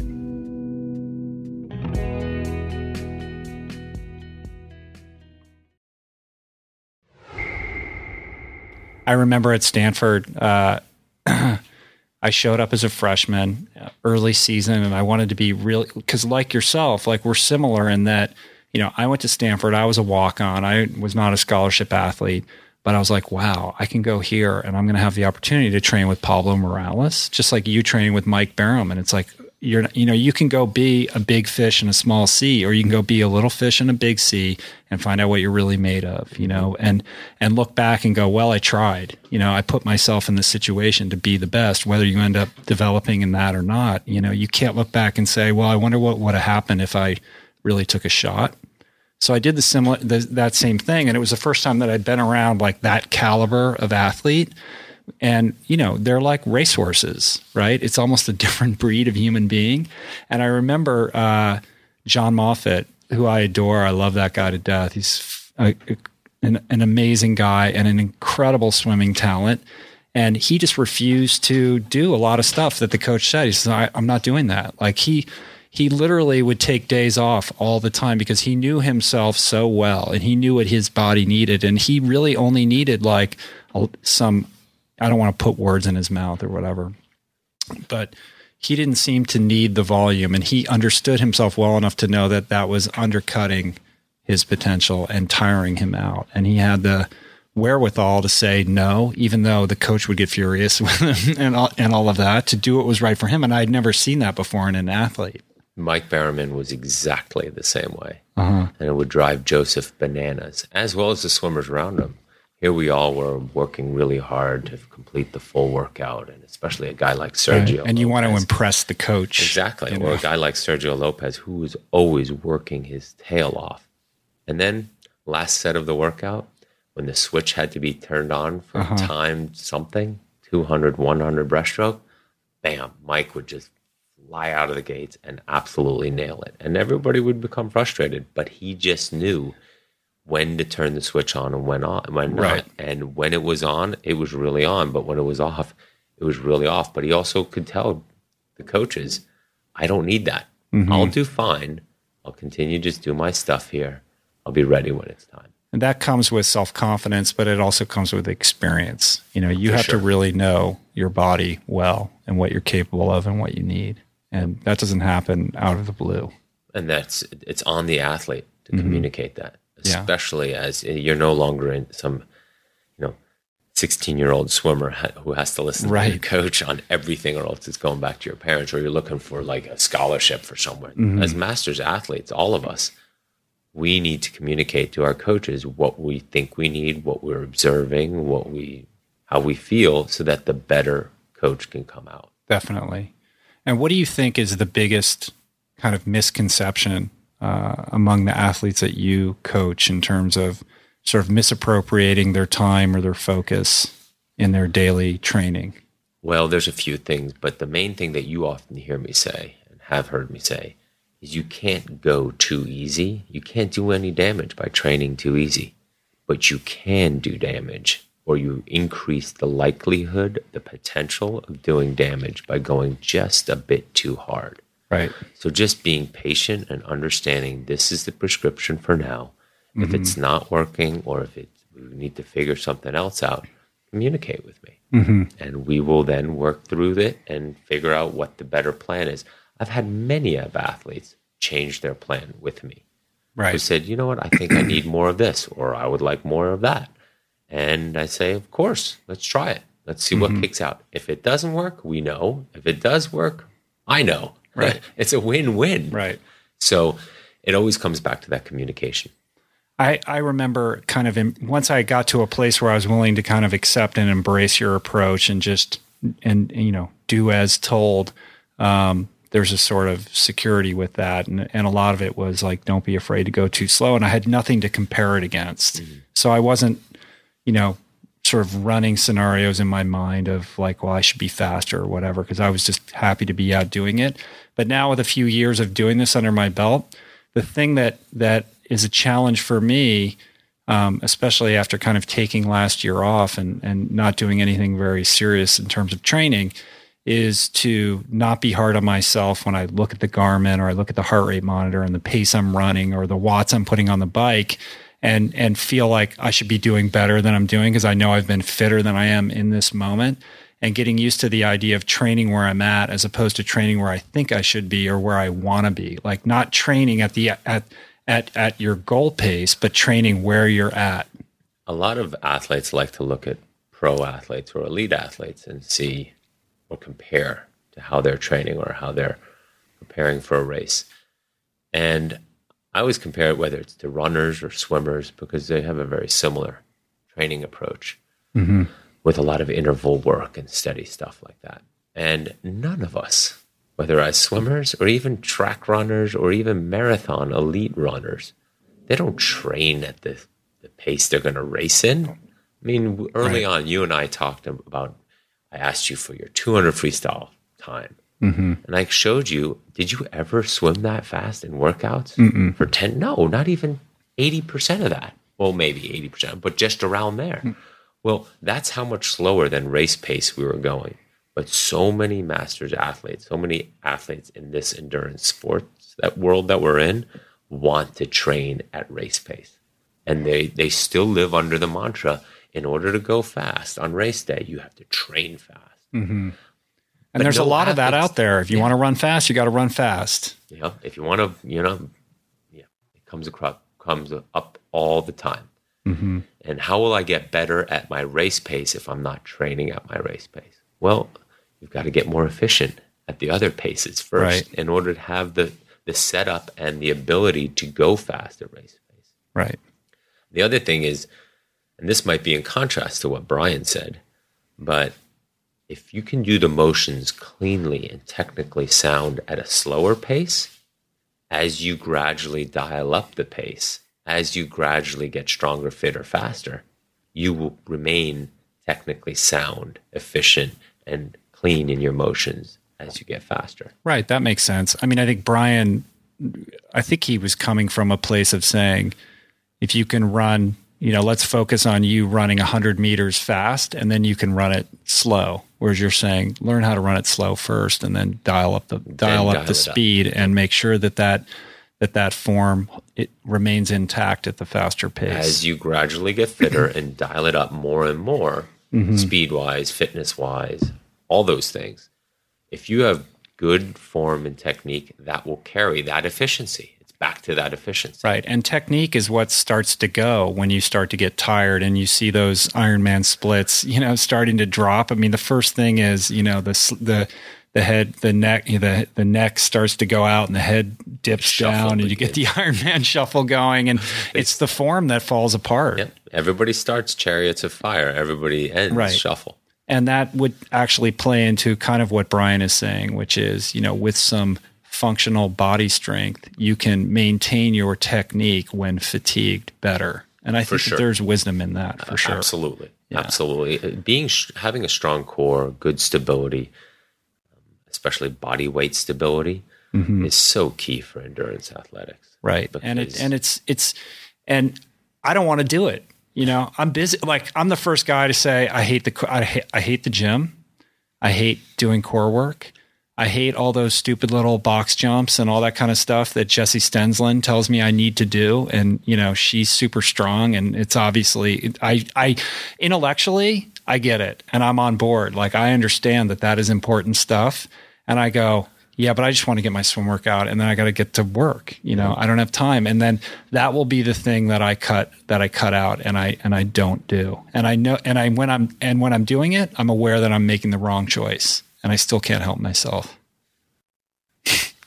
Yeah, we're, we're, you know we're, I, mean? I, I laugh yeah. because I've, I've, you know, how many times I've I've committed to starting yoga, at least, yeah, at least going consistently for, let's say, five or six or seven uh-huh. weeks, and just then evaluating. Never made it. Never right. made it even once, because you keep putting it aside, and you right. rather focus on the discipline, on the discipline. You're going to be doing. And and I feel duplicitous, because I'll see people at the pool, and like yourself, coming from a swimming background and understanding technique, and and been swimming with proper technique since I was six years old. And I look at a triathlete in the water and how they're just thrashing the water and, and muscling through it. And I go, if you would just let go of being fit and worrying about, let just completely let go of training in the pool and just do drills for the next six months, you know, you will be, you will, it will pay dividends like you cannot imagine. And then when it comes to me and the functional strength in the gym and all of that, I can't like take that pill. So like I, I empathize with that struggle, you know, for sure. Totally get that. Um, so you got to build that into my plan. Hold me more accountable for that stuff. Those hours are your hours. Yeah, I know.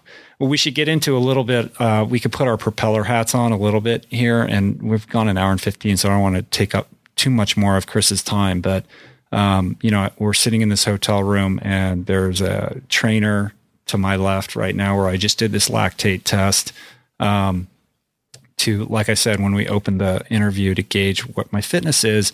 And it goes to this idea of building the pyramid with a broad, you know, with a broad base, so that that, that pinpoint top can be as sharp as possible. And, and, and when you, what happens is, without trying to explain this in too much of a long form, you get on the bike, you pedal for, you warm up, and then you do four minute intervals where the watts increase by twenty or thirty watts or whatever, depending upon the athlete. And you have your blood pricked, uh, during those, every four minutes to evaluate the level of lactate in your system, and your heart rate is monitored, and, and all of this data is sort of compiled. And at the end, you go and you, you increase and you increase and you increase until you reach failure, or you're unable to maintain a decent cadence of between eighty and ninety R P Ms.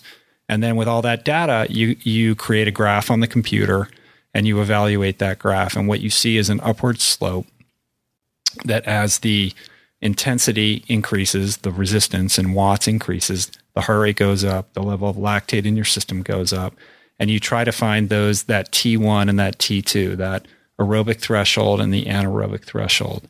And what you want to see, and I've said this before on an earlier podcast, is a very gradual upward swing in the curve, right? And where it kind of starts to really pitch upward at a, at a sudden steep increment, those are that's usually where you're hit, you're going from your aerobic into your anaerobic, and then when you're hitting the wall anaerobically. Correct? How am I doing? Yeah, I mean, How am I doing with this explanation? You're doing okay. It's, it's not that black and white. It's not right. Like all of a sudden at a certain wattage or a heart rate, you go, well, right now I'm officially anaerobic. Right. It's like we said earlier, there's glycogen and fat, and, and the energy systems are at play at all times. Um, but the longer we can go without there being any type of significant increase in lactate in the system, in the blood, as we increase that resistance, the better. Right. And that's the point that I was getting to. And that's what comes from this sort of aerobic based training is you push that curve to the right.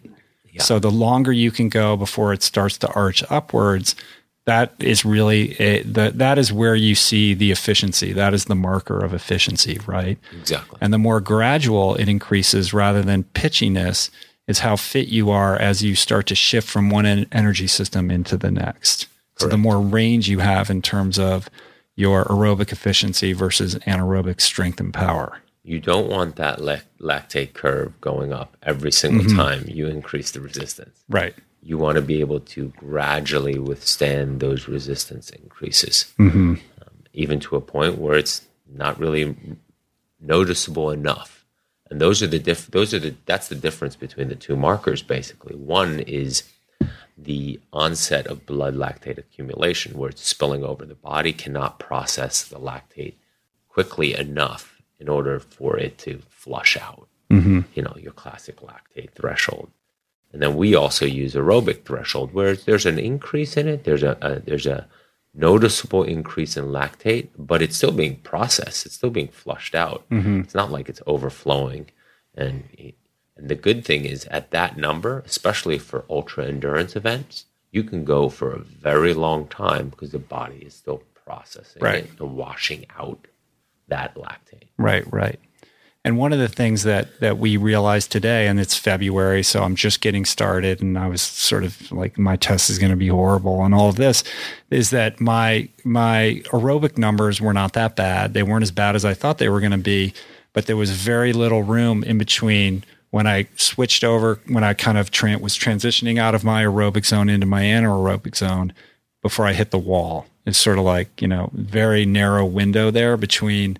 So my, my aerobic work is good. It's really pushed that curve to the right, pretty decent for this time of year for me. Mm-hmm. But I haven't done any intensity work, any high-end stuff. So no surprise. As soon as I start to up the intensity level, I hit the wall pretty quick. You call it hit the wall. Well, I call it becoming extremely inefficient there right. because you haven't spent any time there mm-hmm. in a calculated way. Because the usual response would be, well, then just spend more time there. Well, you need to build up to get to that point where you spend some time there. And so that the time, th- so that the time that I spent there uh, pays off in the way that you want it to. It's being absorbed. Exactly. Right. Coaching gotcha. and, and not coaching, but training, excuse me, is all about absorbing the current load you're given. If you can't absorb it, it's not training. Right. It's just going out and doing something. Well, so for the average person out there who's listening who maybe doesn't have a coach, I mean, how do they know whether they're ready to absorb a workout or not? Well, they'll know based off of intensity that they're also feeling. R P E can get you pretty far because if you say you're going to have an aerobic workout today, I want to just go aerobic. I don't want to, I just want to build my base. It should be at a level that I often say should feel too easy. Mm-hmm. It should not be this. A lot of people use conversational pace. Conversational pace can it's, it's that could be any wide yeah, yeah. bandwidth of, of, of description. It's more about you feeling as though the workout was not really a workout. It was your go all day pace. So if right. you were asked in this sudden moment to do that same pace for another six hours or longer, that you had the appropriate effort. Mm-hmm. Then higher intensity stuff is where we get into the classic description of it should be out of short of breath and it should be hard and it should be burning in the legs and all those things.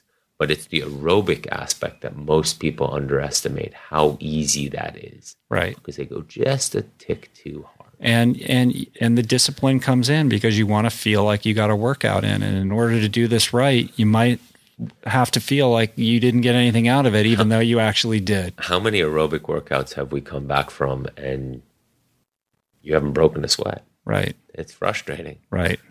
But it's it's effective. It's it's there. It's things are happening. Yeah. And that's also part of the test that you were... You have to believe and you have to trust. And I guess, you know, maybe for a lot of people, you have to see some results before you're really willing to to trust. But if you look at like, all you have to do is like look at Tour de France riders mm-hmm. and how much time they spend. It looks like they're just screwing around. Yeah. They're just out riding, having a good time, and they're not, they don't, they don't look like they're winded at all. And that's nobody part of the, sees their time in South Africa or in Tucson or in Southern Italy in the preseason with how easy they're actually riding. Mm-hmm. The average triathlete would ride up on them. Mm-hmm. And these are pro cyclists. They can go way faster than us. Right. But they are at such an easy, relaxed pace. But also keep in mind, they only need to do that for three, four, five, six weeks because they sort of have a pretty big aerobic platform. You think so? Yeah. One of the things that I get, I get a lot of emails and tweets over, uh, or, or people send me tweets and say, I've been doing my Zone two work. I'm running it. My, my heart rate is at one hundred forty on all my runs and they're all proud. And, uh, and it, it's sort of a, a misinterpretation possibly of, of what I say in my book when I kind of describe how I embraced this philosophy of training and how after, as a result of proper lactate testing, it was determined that the upper threshold of my Zone two for running was about one hundred forty beats a minute. Um, and and so how I, I had to kind of adhere to that and, and stay now, strict to that. It's now one twenty-five. It's one twenty-five on the run? Not no, on the no, run. One, we said one thirty, sorry. Yeah, one thirty. So now it's different. It's one thirty, right? So it's it's funny because people are saying, I'm running at one forty. I'm like, no, you don't understand. That that was that was specific to me at my age, at my, you know, for my body, for my fitness level. Um, you know, I cannot stress enough the importance of you figuring out for yourself your your proper zones. But not everybody has access to the kind of situation that you've brought to this hotel room here. Um, to get a proper lactate test with this protocol that you've set up. So how can somebody, you know, in a D I Y way, either find out where they can get tested in their area or find somebody to work with or figure out a way to do it themselves so that they know that they can feel, you know, relatively confident that they're training in their right zones? Luckily, there's plenty of field tests that you can do, whether it's on the bike, two times ten minutes, at ninety percent effort, for example, and recording heart rate before, during, and after, maybe resting a few minutes in between each interval. Mm-hmm. You can even do that interval up to twenty minutes. Um, that'll give you a good gauge at the track. You can do three times or five times one mile repeats, depending on how fit you are. A ten K pace, again, recording heart rate. Um, a lot of those field tests can be found on the internet, and actually Training Peaks and those guys have some great field tests. Right. I usually I usually refer people to Joe Friel's blog or, exactly. or one of his it's, books, or just get the Training Bible, Triathlon and Training Bible, or whatever. You know, extremely have, effective right. and extremely close. Um, sure, we I prefer lactate threshold testing because it gives me sort of more data and charts to work with over time. Mm-hmm. And it's not dependent on weather and wind and humidity and your diet and all those things leading into the test. It is a snapshot. It is what it is. You can't right. fake it. There's nothing. There's yeah. no tailwind. It's not downhill. Yeah, yeah. So it's a little bit more of a lab environment, but for sure you can definitely get close with some of Joe Friel's um, field tests, which which are very good. Mm-hmm. Cool. All right, man. Yeah. I think we did it. Yeah. What do you did. think? Yeah, pretty good. What else do you want to say to the amateur triathletes out there? Huh. Like, what do you see? What do you, cause you don't, you're honest. You don't pull punches. You go to these races, you watch these guys out there and, you, and you're just like, ah, can't believe they're doing that. If they only knew. Well, the pacing is a big thing that you brought up. Mm-hmm. Um, you know, putting your ego in check on the bike. A lot of times I say to people and potential new athletes or athletes that come to me, they often say, well, I'm not much of a runner. I say, well, why aren't you a runner? What makes you determine that? Well, because my splits on the run are never as good in the percentile of my age group as my bike and my swim. Mm-hmm. I oftentimes just ask them, well, have you thought about slowing down on the bike in order to find out what you potentially could run? Uh-huh. No. Or after working with them for a couple of months, seeing actually you are a runner. You've just always biked too hard because you thought you were a biker. Mm-hmm. And therefore felt you had to ride harder on the bike to get ahead in order to make up for the supposed right. weak run. Yeah, it's a, a mental construct that becomes a self-fulfilling prophecy. Exactly, exactly. And it, the, the the nice thing about this sport is there's a lot of data to be quantified. And if you see you're in the top ten percent in each of your three disciplines, you'll be doing fine. Mm-hmm. So focus on that percentile. And what is it going to take? Do I need to slow down on the bike enough to have my run? I've worked with plenty of pro triathletes who never have the run they're capable of. I said, until we work on the bookends of this event, being the bookends being the swim and the run, mm-hmm. let's slow down completely on the bike. Let's give up almost on the race. If you know you can all of a sudden run a two forty-five marathon on the back end of even an easy bike, and if you can swim a, whatever, fifty-five or fifty on the front end, mm-hmm. we can always work on improving the bike. That's easy. Just insert right. more speed and more power mm-hmm. in order to not give up on the run. Give up the time on the run. You know you'll you'll find your sweet spot quickly enough. But even a pro triathlete isn't willing to do that. Mm-hmm. They're just, the ego gets in the way of letting go in order to find out just once what I'm capable of right. running. So There's how is an amateur athlete supposed to think differently? And I don't blame them.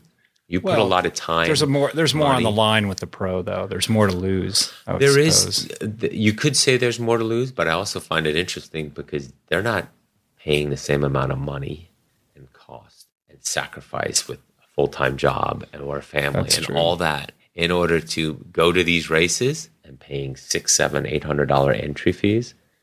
But wouldn't you at least once like to know your potential in, mm-hmm. in the individual or in part of the disciplines? So it's a lot of work, but you can find out. Yeah, you can. Yeah. You can find out. So how, if people want to find out more about what you're doing, how do they do that? They can just send me an email. Yeah. Yep. Most already do. Let's go to A I M P coaching dot com is your yep. is your main website. That's my right? main website. And then or just Chris at A I M P coaching dot com. Right. And A I M P coach on Twitter. Yes. That's true. Yep. You've been tweeting a little bit more lately than usual. What's going on? You're not the only one to comment on that. I've you got a lot start, of time on my hands. You got to start, yeah, like calling it like you see it on Twitter, man. Yeah, I try to stay neutral as A I M P coach. Yeah. All right, good. Well, thanks for being on the show. Thank you I for could having ta- me. I could geek out uh, on this stuff all day with you, but I appreciate it. And like I said, man, I owe you a lot. You uh, changed my life, and you've made me not just a better athlete, but a better man. So I appreciate having you, man. My pleasure. All right, Thank cool. you. All right, let's do it again soon. We shall. All right. Peace. Let's.